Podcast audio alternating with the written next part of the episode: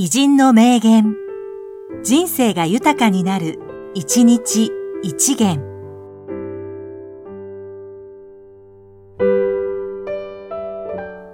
3月14日、炎上寺二郎、ジャーナリスト。椎名くん、日経は新聞も出している会社にしたいんだよ。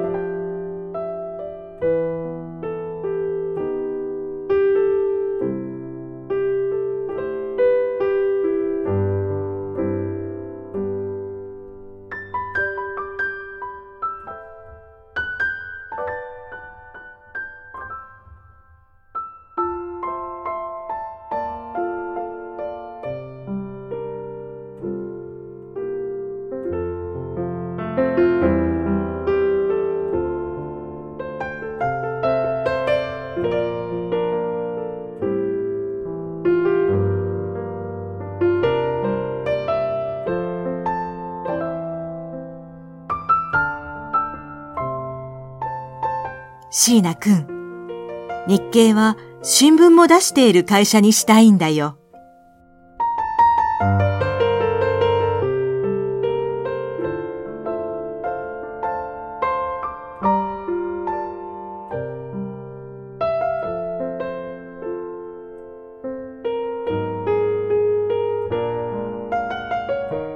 この番組は、提供、久常圭一、プロデュース、声ラボでお送りしました。